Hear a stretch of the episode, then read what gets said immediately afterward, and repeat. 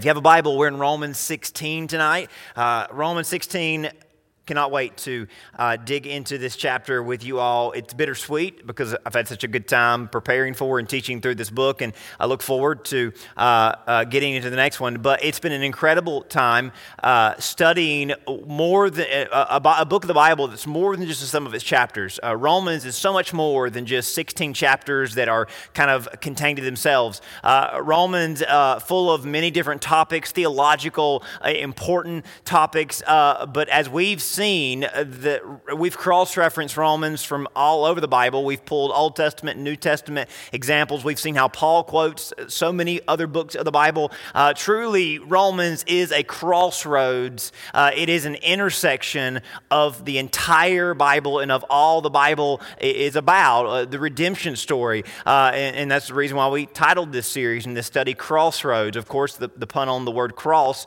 And we always heard growing up that uh, there was a Romans road that leads us to Jesus. And of course, that is an appropriate way to understand Romans from chapter 1 uh, on through chapters 3 and 5 and, and 8. There is a clear road to Jesus and a clear pathway out of sin into Christ. And we've even studied uh, not just to get saved, but what to do once we are saved. So Crossroads was a title that we come up with because we believe it is an intersection, not just of what the Bible talks about, but what our lives are all uh, about. Uh, we've seen how Romans uh, fulfills what was predicted in the Old Testament, and we've seen how it fleshes out what was revealed in the New Testament, and it makes sense of God's plan for the ages by way of the cross. So, if there is one central theme of Romans. It is the cross of Jesus and what that has done for not just you and me individually, but humanity as a whole. Uh, from an aerial view, from a few thousand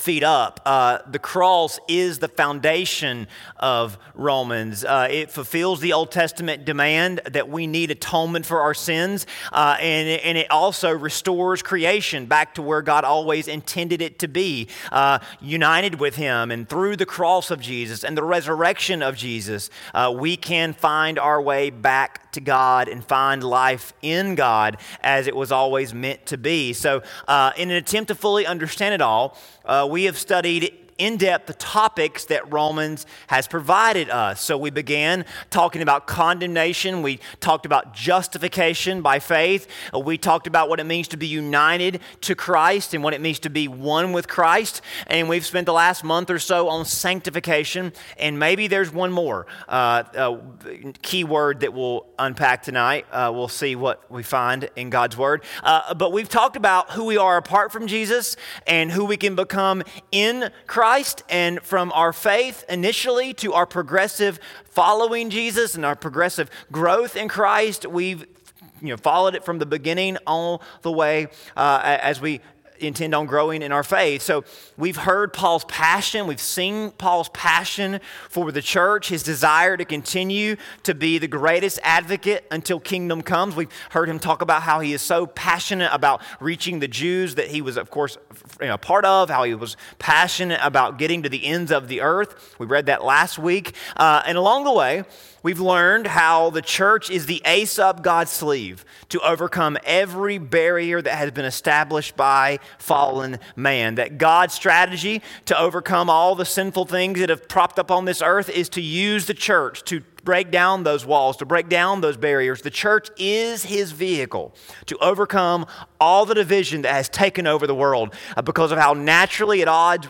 uh, uh, human nature, humans are with one another. The church shows us how we might can re, uh, be reestablished in community and work together until the kingdom comes. So, uh, the church places us all in Christ alongside one another and forces us to look away from ourselves as we behold Jesus, we see his image reflecting back at us. So that's what we spent the last month talking about uh, sanctification, how we are now in Christ and we see his image in those around us, and we are compelled to put them first, to put each other first, that we might would continue to signal to the world that something different has come and something brand new has begun, and we are building towards something that will last forever. So Romans has been a very theologically heavy book, but it's also given us plenty of practical teachings, especially the last couple of chapters, uh, showing us has showing us as how our beliefs change, our behavior also changes. Our relationship with God changes how we relate to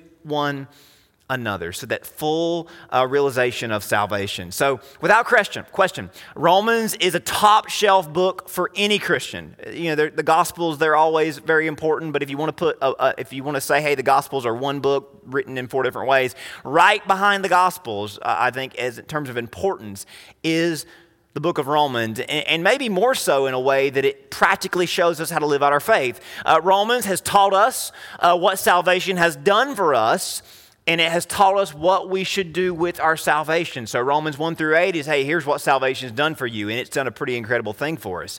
Romans 12 through 15 has taught us what we should do with our salvation. And if there's any doubt, uh, just reread it and reread it and reread it and get that fresh uh, revelation from God. There's no way we walk out of the book of Romans without a renewed appreciation for God's word. As a whole, uh, we've seen how it so cohesively brought, comes together and how Romans kind of pieces it all together around and under the name and calls of Jesus. And it showed us, uh, showed us how the cross has made a way for us to return to God and remain with God. Romans is not just about getting us to pray a single one time prayer, it's about bringing us into a relationship with Jesus and keeping us in a relationship, dynamic relationship with Jesus. Uh, so we are eternally thankful for this book. It will forever be one that we return to for fresh insight and fresh inspiration on many occasions going forward. So do not worry. Uh, if you missed a chapter or you would like to hear more from a chapter, I'm sure we'll cover more from it in the future. But alas, uh, we're not done yet. We have one chapter left to benefit from and be blessed by tonight. It's, much, it's a much different chapter. Um, structurally, it's completely different, but substantially, substance wise, uh, it's obviously a continuation of the sanctification section. So in Romans 16, uh, Paul literally is going to sign off on the whole letter. Uh, he's going to take some time to thank some very important people, very special people to him who have made a difference in his ministry and that have aided him in his influence over the Roman church. And again, Paul told us last time that he wants to visit Rome. He's writing this letter in anticipation of getting there to minister to the people in person. But he's along the way, he's been aided and assisted by a lot, a, a lot of people. And he also has heard of a lot of people who've already done a work in Rome and have contributed to the church there that is coming up and is being built up. So Paul has a lot of people to thank people that we've probably never heard of before, maybe a few that we might know, but most of these people are completely strange to us. Uh, we've, uh, we're about to read and hear a list of names that include many, many people that are not mentioned anywhere else in the Bible, whom we know very little about, who Paul tells us very little about, uh, except for the fact they are celebrated in this chapter, and, and I want to bring your attention to this tonight. This is so important. That in this chapter, there is a select group of people who are immortalized and they are enshrined with eternal fame. We may know nothing about them, but this chapter puts them on a, a, level with some saints that we know a lot about, yet these folks are on that same level, recognized with that same attention, given that same recognition. They are immortalized as a part of the kingdom of God. We may not, know them from any other passage of the Bible, but their names can never be taken away or removed from this chapter of the Bible. Their legacy is forever settled in heaven and will forever be remembered in heaven. Their earthly flame may have never been very bright and it may have burned out long ago, but their heavenly flame is still burning bright. And I think that's a pretty powerful message right there, don't you? Their earthly flame may have burnt out a long time ago, and it may have been pretty dim compared to a lot of other people, but their heavenly flame is as bright as one of the stars in the heavens. I, I want to read this list because if Paul felt them worth shouting, shouting out, they deserve to be read out loud to this day even if there isn't much exposition within their name. Uh, I will say this, though. Uh, you know, years ago, I heard someone say regarding Numbers, Chronicles, and some of the other books of the Bible with lengthy, lengthy list of names, uh, it was my tendency, and, and I'm sure none of you ever, have ever done this, but it was my tendency when I would come up to a chapter with a lot of names in it to just kind of skim over the names and make sure there wasn't anything really cool or important in there. Oh, there's a, you know, we, we've all read the prayer of Jabez, right? Or the prayer of Jabez, but that's tucked away in a chapter full of names, right? But if we hadn't never read the chapter, we wouldn't get that special prayer. But the point of it is, a lot of us open up the Numbers, the first 12 chapters, we open up to Chronicles, the, most of the book, and we're thinking, hey, I don't really need to read this. There's just names. What's really important about a list of names? But someone a long time ago told me, I can't remember who it was, and they might have been quoting somebody themselves. Uh, but the way they put it to me was, um, if that was your name, it would mean something to you. So I think it's important that we pay attention to the names that are mentioned in God's word because they may not be our names, but if they were our names or if they were someone that we knew, related to, and thought a lot about, we would think, wow, that's pretty cool that their name is immortalized in God's word. Could, we could only dream of such, right?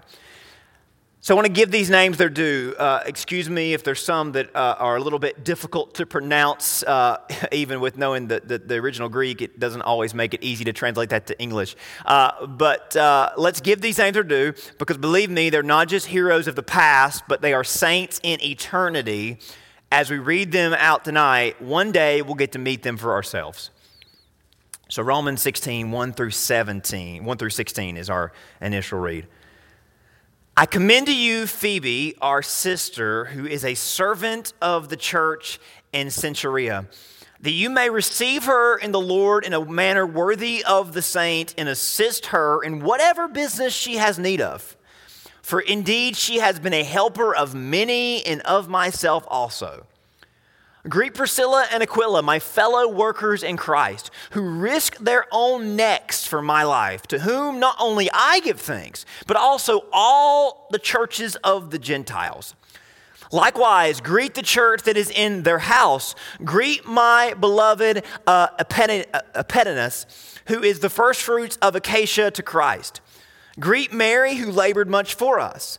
Greet Andronicus and Junia, my countrymen and fellow prisoners, who are of note among the apostles, who also were in Christ before me. Greet Amplias, my beloved in the Lord. Greet Urbanus, our fellow worker in Christ, and Stachys, my beloved. Greet Apelles, approved in Christ.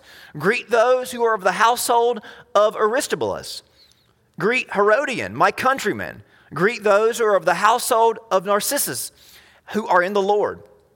Greet Tryphonina and Tryphosa, who have labored in the Lord.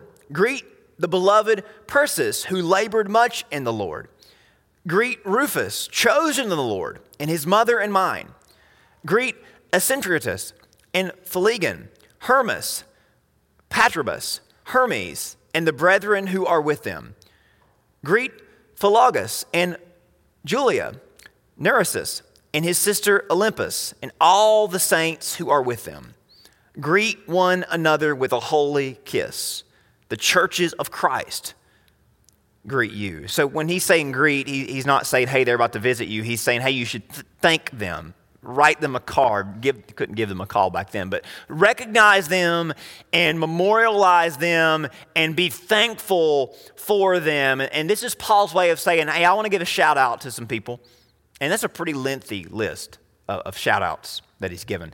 So maybe um, I'm thinking at most, I'm guessing that there are four names that stand out to, to, to you. Now, you may say, well, I know more, I recognize more than four, but I think most of us would say there's four names that might stand out or we may think we know from other places in the Bible. Um, I think Priscilla and Aquila, uh, we have read about them in Acts. They were, uh, they were uh, Jews in Rome. There were Christians that were in Rome. They were exiled from Rome and they uh, met Paul on the way to Corinth in Acts 18. Uh, they were uh, a, a, couple that were ministering to the, uh, to the church and were help, helping build the church up uh, and were very faithful to the Gentiles. So we've heard about them. Uh, then we, we see in verse 6 there's a mention of a Mary. Now, that could be anybody, just to be honest. Um, Mary or Miriam was a very popular Jewish name in the first century or really in the, in the, in the Jewish world at that time, named after Moses' sister Miriam, or Mary is the Greek way of, of, of saying it. So obviously, um, there's a lot of prominent Marys in the New Testament. I, I don't think this is Jesus' mom. I don't think this is Mary Magdalene. If this is anybody that is mentioned elsewhere, it's probably the mother of John Mark. Uh, Acts 12, uh, it, the, the Bible tells us that uh, Mary was a supporter of the local church. Uh, her home was one of the bases of the local church. So it's, it's possible that Mary, the mother of John Mark, is this Mary? But it's also possible this is a stranger and this is just another Mary. Uh, so, again, uh, not to try to force something on that that isn't there. We don't know, but we can speculate. Uh, and, and, probably if you're an eagle eyed uh, student of the Bible, you might think you recognize uh, verse 13, Rufus, um, because if you've read the Gospels, you know that there is a there's a shout out to a guy named Rufus. Um, Mark chapter 15, uh, this says they compelled a passerby, Simon of Cyrene, who was coming in from the country, the father of Alexander, and Rufus to carry his cross. Uh, so Rufus is the son of Simon of Cyrene. Cyrene was a Roman province uh, across the Mediterranean Mediterranean Sea in uh, Libya. So it's possible that Simon was some Roman, uh, was some you know part of some Roman uh, uh important uh, in the Roman province. Uh, it's possible that this is the same Rufus. We, we don't know, but again, Mark being a part of Paul's mission team, there's a possibility that there is a connection there. But even that might be a stretch. So as for the rest of these 23 other names. We know literally nothing about them. Nothing about them other than their brief context that is given with each of their mention. Yet here they are getting a shout out in one of the most important books in the whole Bible. I'd say that makes them pretty special people. And again, I think it carries a powerful spiritual application, uh, which we alluded to earlier, in that their names are recorded here. It symbolizes their being immortalized and enshrined in the records of heaven, enshrined in the kingdom of God. So I think an important and necessary chapter to compare this to is one that you're much more familiar with, filled with names you're much more familiar with, and that is Hebrews chapter 11. Now, if you've ever read Hebrews 11, you'll know that it's often referred to as the Hall of Faith or the Hall of Fame of Faith. Now, in Hebrews 11, there are some uh, pretty famous saints, which is why you have a Hall of Fame for famous people. Uh, there are pretty famous people mentioned in Hebrews 11 uh, Abel, Enoch, Noah, Abraham, Moses, the, the, the judges, Gideon, and, and other, Samson. Uh, there's David and some of the prophets. So, uh, Hebrews 11 is the who's who of the Bible. These are the people that help help build towards the coming of Christ. Uh, the differences in Hebrews 11's list of names and Romans 16's list of name is pretty obvious. But I think those two lists share something in common. Both recognize and immortalize those who put the kingdom of God first, whose legacies speak to what they did for Jesus more than what they did for themselves. Now, this is so important. Because think, about, think back to the day of uh, when Paul was writing this. If you would have been alive in the first century world, who would have been the who's who of that world? It would have been people like Caesar Augustus or Julius Caesar, his father, or Caesar Tiberius or Caesar Nero. These were the emperors of the world. It would be the family of Herod. It would be the, the people in the high priest family, right? It, it would be the people that we hear mentioned in the Bible, but they are footnotes to the stories that we're talking about 2,000 years later. I mean, people name their dogs Caesar, but they name their kids after the apostles, right? Nobody names their kids after the people that were rich and powerful and famous in the ancient world. We name animals after them because we know, hey, they're not going to live forever. Not a big deal. Let's, let's name a dog Caesar. That's a fun name for a dog. But we name children after the heroes of our faith. You see the significance there, right? That these people that were nobodies in their world, people that were forgotten about by their secular in, in their you know culture, we celebrate as famous. But even in the kingdom of God, there are those who seem to be more successful than others. Yet in Romans 16, people that we may never know anything else about, they are given equal recognition to some of the other heroes of our faith. We all know about Abraham and Moses. We know little about Phoebe and about Amplias and many others of these 20 some odd names. But I want to make it clear to us tonight just because we may not know what they did doesn't mean we aren't impacted by what they did. Just because you don't know what somebody has done for the kingdom of God doesn't mean you have not been impacted by what they have done for the kingdom of God. Paul is telling us, hey, y'all know me, but let me tell you about some of the people who supported me, right? Let me tell you about people who have held my arms up when I was weak, who prayed for me when I was struggling, who donated to me when I was without. Let me tell you about the people who helped me get this message across the line to you. I think Romans 16 is a monumental text for that very reason because every local church is full of people that often don't get the recognition that other people get, right? That, and, and of course, in the, in the world of ministry, there are preachers who get a lot of recognition. There's other pe- people who maybe don't get that recognition. And it can be a discouraging thing when some people or some places seem to be getting more uh, attention. But let Romans 16 encourage you that even behind every hero are dozens of servants in support supporters, right? I mean, nobody remembers that it was Andrew who introduced Peter to Jesus, right? Nobody remembers it was a little boy who gave the fish to Philip and, and, and who donate, who, and Andrew who gave it to Jesus to spread the 5,000, uh, to the feed the 5,000, right? Behind the super saints are people who are helping hold up their arms.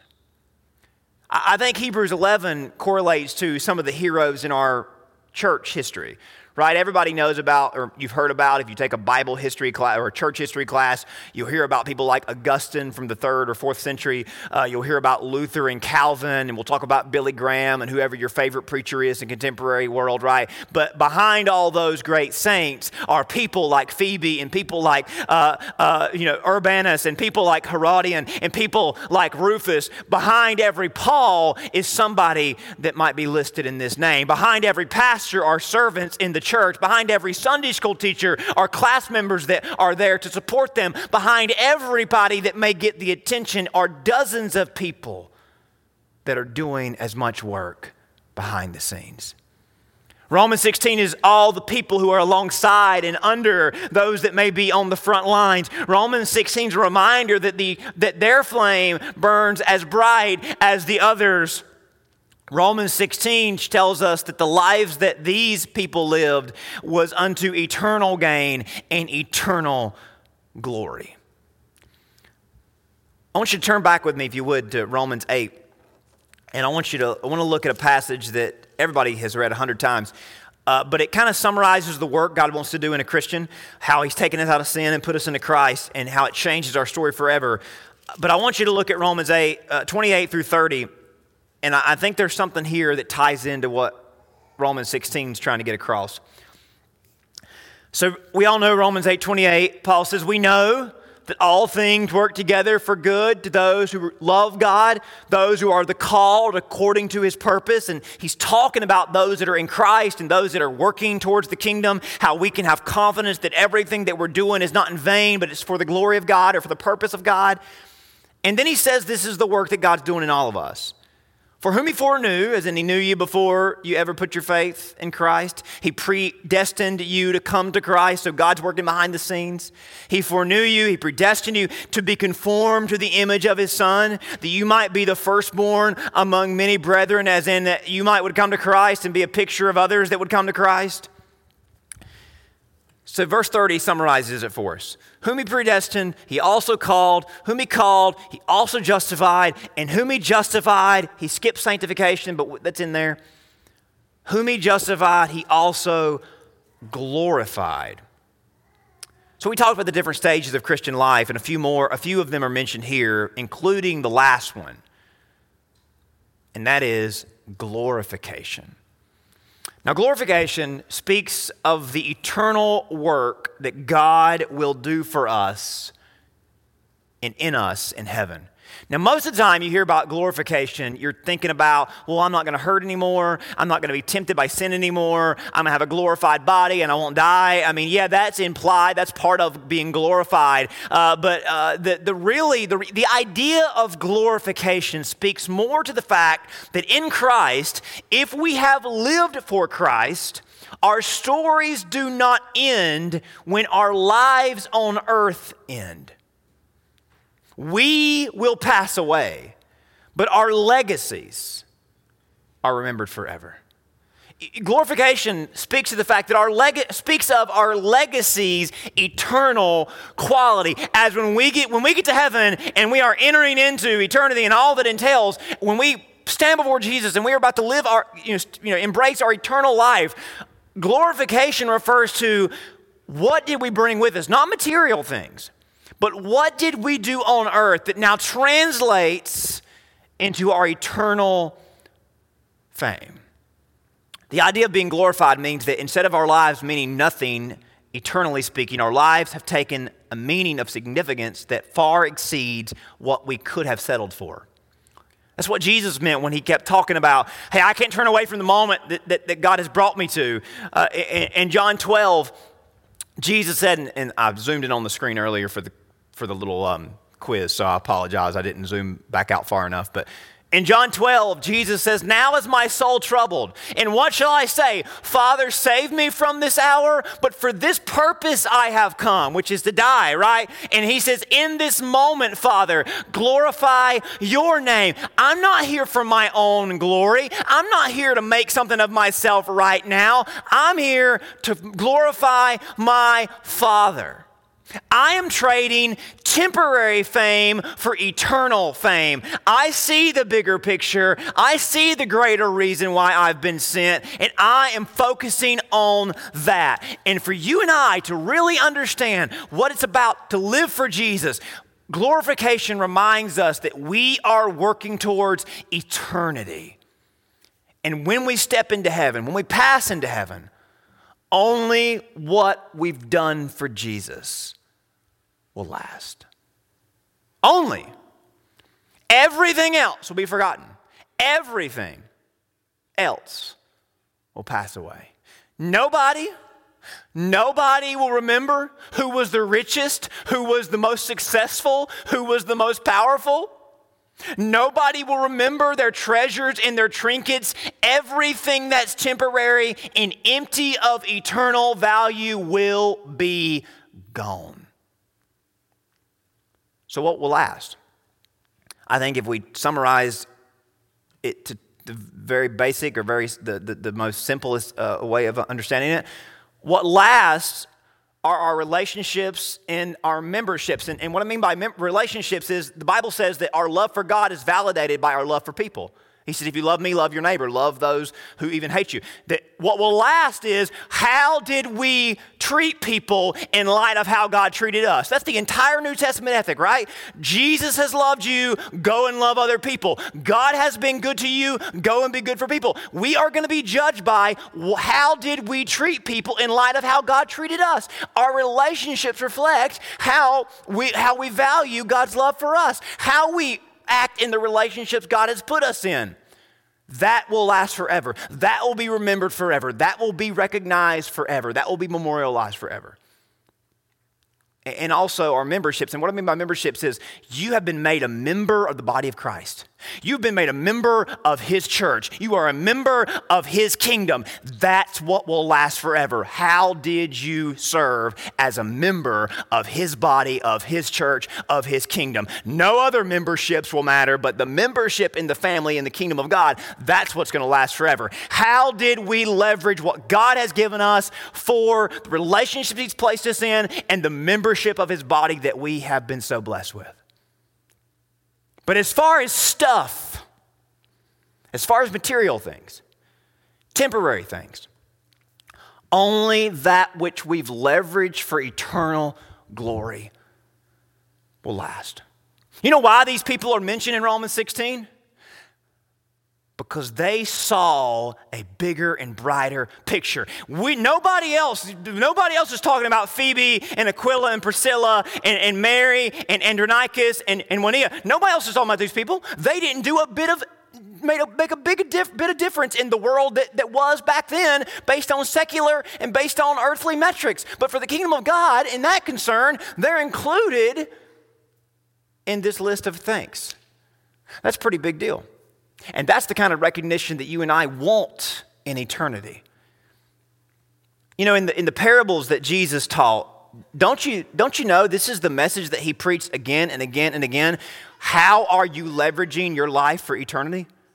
I mean, people, it might be a broken record sometimes, but when you read the parables that Jesus taught, I mean, he was talking about it all the time. And, and it, and it always or almost always concerned money, but it wasn't just about money, as in, hey, what's in your bank account, but the treasures you have and the things that you treasure, which, can, which is beyond just your possessions, but of course includes it.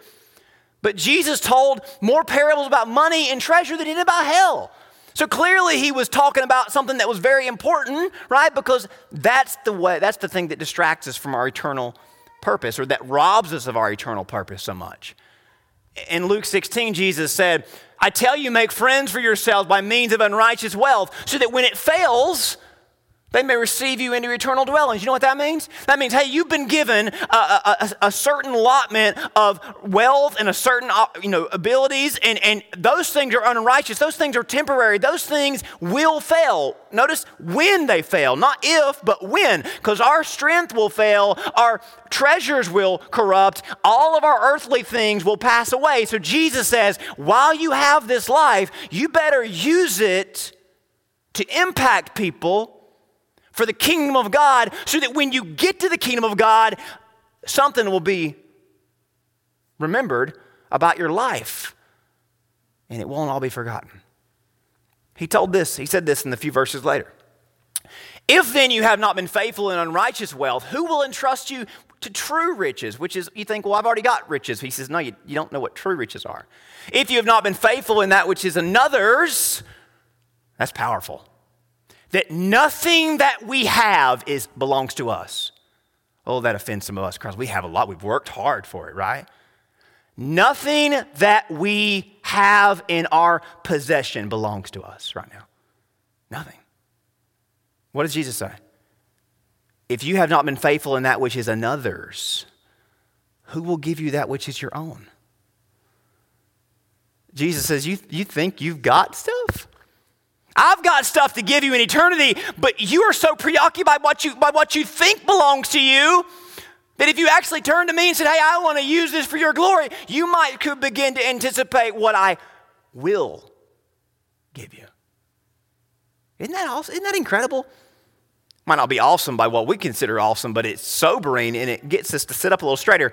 You know why I preach this so much? Not because I want anything you have. Jesus didn't want any. Jesus never took money from people. If he had money, he wouldn't have been homeless and poor, right? He had nowhere to lay his head. Jesus wanted people to use their resources and treasures to help others. He didn't take it. But when we die, everything we spent on vanity will be missed opportunity. Jesus wasn't saying if we, it's wrong to enjoy life, he was just trying to teach us how we should really enjoy life. He was just trying to keep people from dying and having wasted a surefire, a sure way to add eternal flame and eternal glory to their future.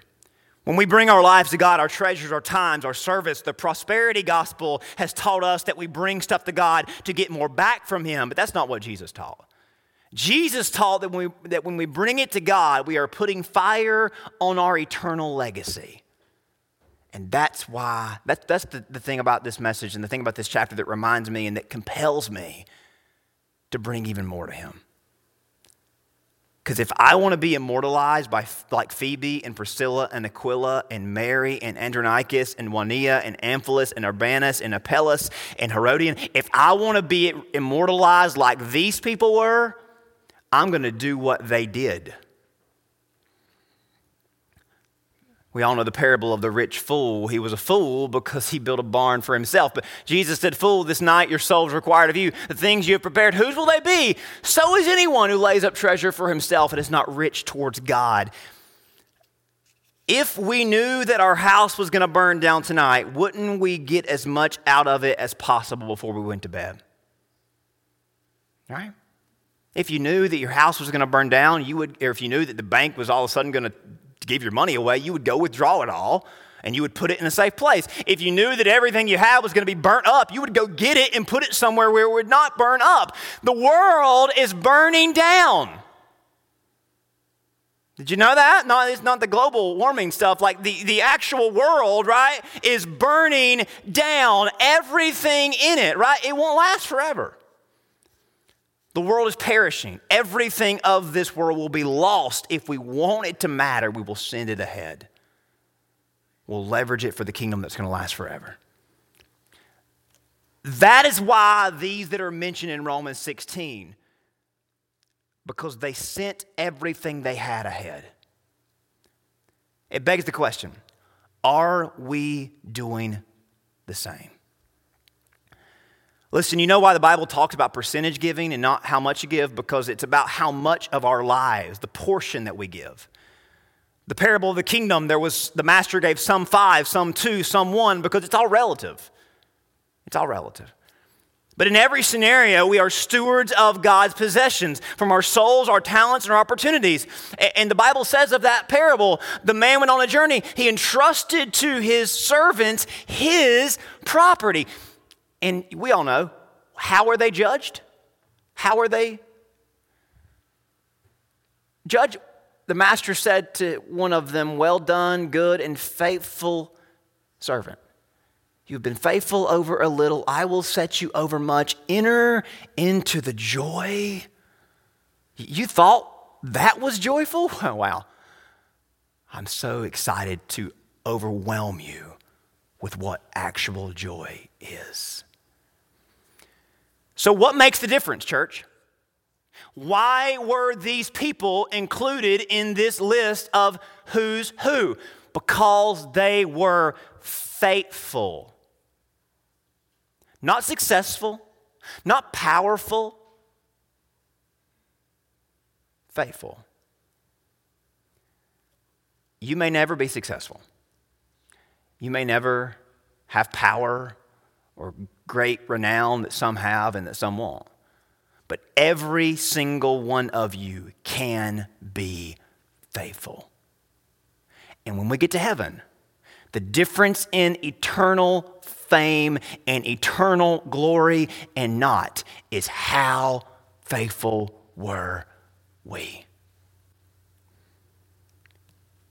1 Corinthians 4 says, Moreover, it's required of stewards that they be found faithful.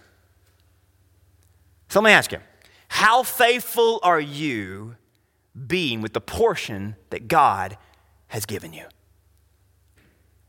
and how you serve as a son or a daughter, a brother or a sister, a husband or a wife, a father or a mother, an employee or a citizen, as a church member, how faithful are you in the place that God has put you?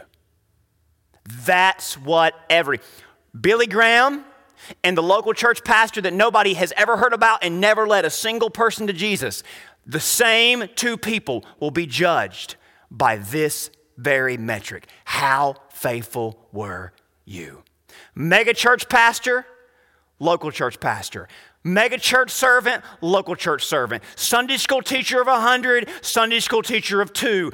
You know, t- usher that takes up an offering that never amounts to more than a few hundred dollars. Usher that helps put millions of dollars in the kingdom of God. Son, child in a youth group of five or 500 worship team uh, that sings in front of a whole crowd or just a few. It is about how faithful are we. Whether you have the greatest job or one of the most difficult jobs, whether you are in the, the, a marriage or a family that has a lot of success or struggles just to get by, it comes down to this fact how faithful are you with glorifying God in the place He put you with the people He put you around? You know how much pressure you can take off your shoulders if you quit trying to judge yourself by every other metric and begin to realize what matters is how faithful we are? And that's how we add eternal glory and fame to our future. If you want to add to your glory and to your fame and your legacy, if you want your name to be immortalized, be faithful. Be faithful. I mean, just consider the shout outs that Paul gives. Phoebe, Phoebe is the first person he gives a mention to. She was a servant in her church. The Greek word there is deaconess, that she was doing as much as anybody in the church. She was serving her church better than anybody else in her church. We, have ne- we never hear about Cenchrea in any other part of the New Testament, yet the one servant we hear about was Phoebe. Uh, Priscilla and Aquila, what, what does it say in verse number four? They risked their own necks for the work of God. Do you hear that? They risk their necks for Jesus. We barely risk our wallet or our time for Jesus, right? They, they were faithful to the fullest. They were faithful to the end. Andronicus and, and Junia, they supported Paul so much they were arrested with him. That no doubt whenever Paul was you know, being taken away, they must have said, hey, don't take him away. He's doing the work of God. And they were arrested with him for standing up for him. Again, we don't know their stories. We just know a little bit about them. But we know enough. You know why these people were willing to go to these great lengths for Paul and for the church at Rome and for the kingdom of God? You know why? Because they loved Jesus. I, I know that sounds simple, but they didn't just love Jesus, they loved him enough to do something for him. We may not know them, but God knew them. God remembers them, and heaven celebrates them out loud every single day. Can you, can you believe that? these names get read. I, I, imagine they get read at least every uh, every minute of the day. There's there's there's two billion people that you know profess to be Christians, and let's just say a billion people read their Bibles every day. Somebody's reading Romans 16 at least every other minute. And every other minute, somebody mentions Phoebe and Priscilla and Aquila and Andronicus and Junia and all these others. They love Jesus. Romans 12 11 says this about the people of God in the last days. They conquered the enemy by the blood of the Lamb, by the word of their testimony. You know what that really means is, is, is not that they defeated him, but they overcame him. As in, they weren't held back by his agenda that was trying to distract them. They were under the blood, they were in the word, and they were so immersed in the, in the kingdom of God, they loved not their lives even unto death, which means they gave their lives up for Jesus. Until we have this kind of passion for Jesus, we all need to be on our faces before Him, praying for Him to change our hearts, to show us His glory, and convince us before we waste our lives to give it all to Him. I know a lot of our services have, had, have been echoing this similar theme lately, but sometimes the Bible just rhymes a lot more than usual. And I chalk that up to God tries to get our attention sometimes and brings out the same from His Word. Most won't listen, but what matters is if you listen, if I listen. You see, you know, you know the portion God has given you. You know what being faithful in your field means. You know. I don't. I can give you illustrations all day long, but you know your portion. And you know the boundaries of your field. The question is what are you doing with that portion and in that field that guarantees eternal glory? Before we go, let's hear, with, let's hear how Paul wraps up this remarkable book, verse 17. Now I urge you, brethren, not, note those who cause divisions and offenses contrary to doctrine which you've learned and avoid them. For those who are such do not serve our Lord Jesus Christ, but their own belly, by smooth words and flattering speech, deceive the hearts of the simple. Paul had zero patience for those that saw the church as a social scene, those that saw the church as just somewhere they could come and continue their own agenda. Paul says, hey, we're here to serve Jesus or we're not serving Jesus. So let's get on board. And those that don't want to get on board, he says, hey, I have no worries. I have no issues making a note of you and saying, hey, I love you. Uh, but I'm not here to entertain anything like that. We see what our mission is. We see what our agenda is. We're not here to stir, cause divisions. We're here. We've been taught the doctrine of God. We've been rooted in the Word of God. We know what our, our job is. Let's get to it. Verse 19, for your obedience has become known to all. Therefore, I'm glad on your behalf, but I want you to be wise in what is good and simple concerning what is evil. The God of peace will crush Satan underfoot very shortly, under your feet very shortly. The grace of our Lord Jesus Christ be with you. Amen. Paul says the enemy is about to be destroyed.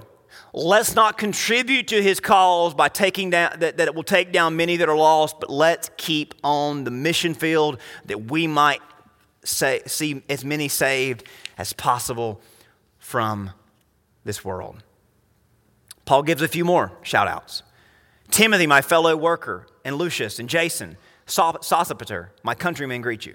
I, Tertius, which is his uh, amanuensis who was writing this for Paul, who wrote this epistle, greet you in the Lord. Gaius, my host, and the host of all, the whole church, greet you. Erastus, the treasurer of the city, greets you. And Quartus, my brother. The grace of our Lord Jesus Christ be with you all. Amen. Now, to him, now I, I, think that the reason why there's a verse after Paul says amen is like every preacher. You, you think they're done, but they keep talking. Um, that's supposed to be a joke. But it's true. He says amen three times in this passage and he doesn't stop. Now, to him who is able to establish you according to my gospel in the preaching of Jesus Christ, according to the revelation of the mystery kept secret since the world began, but now made manifest and by the prophetic scriptures made known to all nations, according to the commandment of the everlasting God, for obedience to the faith. So, all that God has been doing funnels down to how obedient, how we are faithful to Him. To God alone, wise be glory through Jesus Christ forever. Amen. And this time he means it, or he just ran out of paper. no, the inspiration was done. I love that, verse 25. What once was kept in secret has been fully disclosed to us. Anybody ever says, hey, there's more to the Bible? No, there's not. It's, it's been fully disclosed from Genesis to Revelation. But in Romans, it's been fully disclosed from, from, from, from moment of, of inspiration to salvation. Everything we need to know has been given to us, fully disclosed. What are we doing with what we've been given? Paul says it's all funneled down to this moment. How obedient are we? So, how can we not be obedient in the faith? How can we not live for eternal glory? We need not to contribute to the, division in the world. We need to see, we need not see the church as an extension of what we want or what we like, but see for, it, for what it is a community that reminds us and equips us for our mission. We don't have time to waste. The world and its lights are only getting dimmer, but there is a glorious kingdom on the horizon. And we've got the keys. So let's be faithful until the end. I, you know, I don't, you know, when, when, when I die, whenever it comes or whatever happens, I don't really care what gets said about me. The only thing that matters is was I, were we faithful to those that God put in our lives, to the job that God gave us, to the kingdom He saved us unto? How bright will our flame be in eternity? It all depends on how much we leverage our life for the one to come. So, Romans has been the story of what we were like in sin. In sin, we were condemned. In death, we will all be corrupted. But in Christ, we have been redeemed. In his life, we have gained an incredible opportunity and we can gain an incorruptible reward. Everything you need to serve Jesus faithfully has been laid out in front of you, not by me, but by the book of Romans and by Paul. The question is what will you do with what you now know? How can we receive the same fame and attention that these listed in this book, this chapter, have been given? Just be faithful. It'll all work out in the end. Let me pray for you. Father, thank you for this incredible opportunity. Lord, it's so uh, it's just an honor of me to, to hold the Bible and to have led a local church through a whole book of the Bible, along many other books of the Bible. Lord, there's so much that we could say about Romans and even Romans 16. There's so much more there. But Lord, uh, I hope what the goal tonight was was to draw out that opportunity in front of us to live for your glory, to live for that eternal fame, and to add to our eternal flame. Lord God, thank you for including this snapshot of those that are immortalized and those that are celebrated to this day in heaven. And Lord, may we only accomplish a small amount compared to them. And we all can if we just are faithful in the field you've put us in with the portion you've given us, with the relationships we have, and the membership of your body that we've been given. Lord, would you make us faithful and would you show us the immeasurable reward that comes at the end of a life lived in honor and service and dedication to Jesus Christ? Like the old poem said, only that which is done for Christ will last. Lord, may we dedicate it all to Him in Jesus' name. Amen.